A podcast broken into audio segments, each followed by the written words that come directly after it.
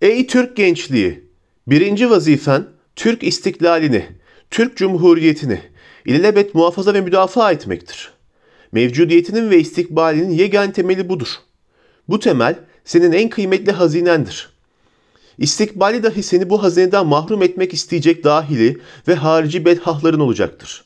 Bir gün istiklal ve cumhuriyeti müdafaa mecburiyetine düşersen, vazifeye atılmak için içinde bulunacağın vaziyet imkan ve şeraitini düşünmeyeceksin.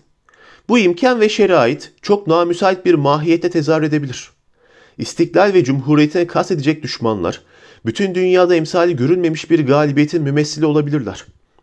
Cebren ve hileyle aziz vatanın bütün kaleleri zapt edilmiş, bütün tersanelerine girilmiş, bütün orduları dağıtılmış ve memleketin her köşesi bil fiil işgal edilmiş olabilir. Bu şeraitten daha elim ve daha vahim olmak üzere memleketin dahilinde iktidara sahip olanlar, gaflet ve dalalet ve hatta hıyanet içinde bulunabilirler. Hatta bu iktidar sahipleri şahsi menfaatlerini müstevlilerin siyasi emelleriyle tevhid edebilirler. Millet fakr zaruret içinde harap ve bitap düşmüş olabilir. Ey Türk istikbalin evladı! İşte bu ahval ve şerait içinde dahi vazifen Türk istiklal ve cumhuriyetini kurtarmaktır. Muhtaç olduğun kudret damarlarındaki asil kanda mevcuttur.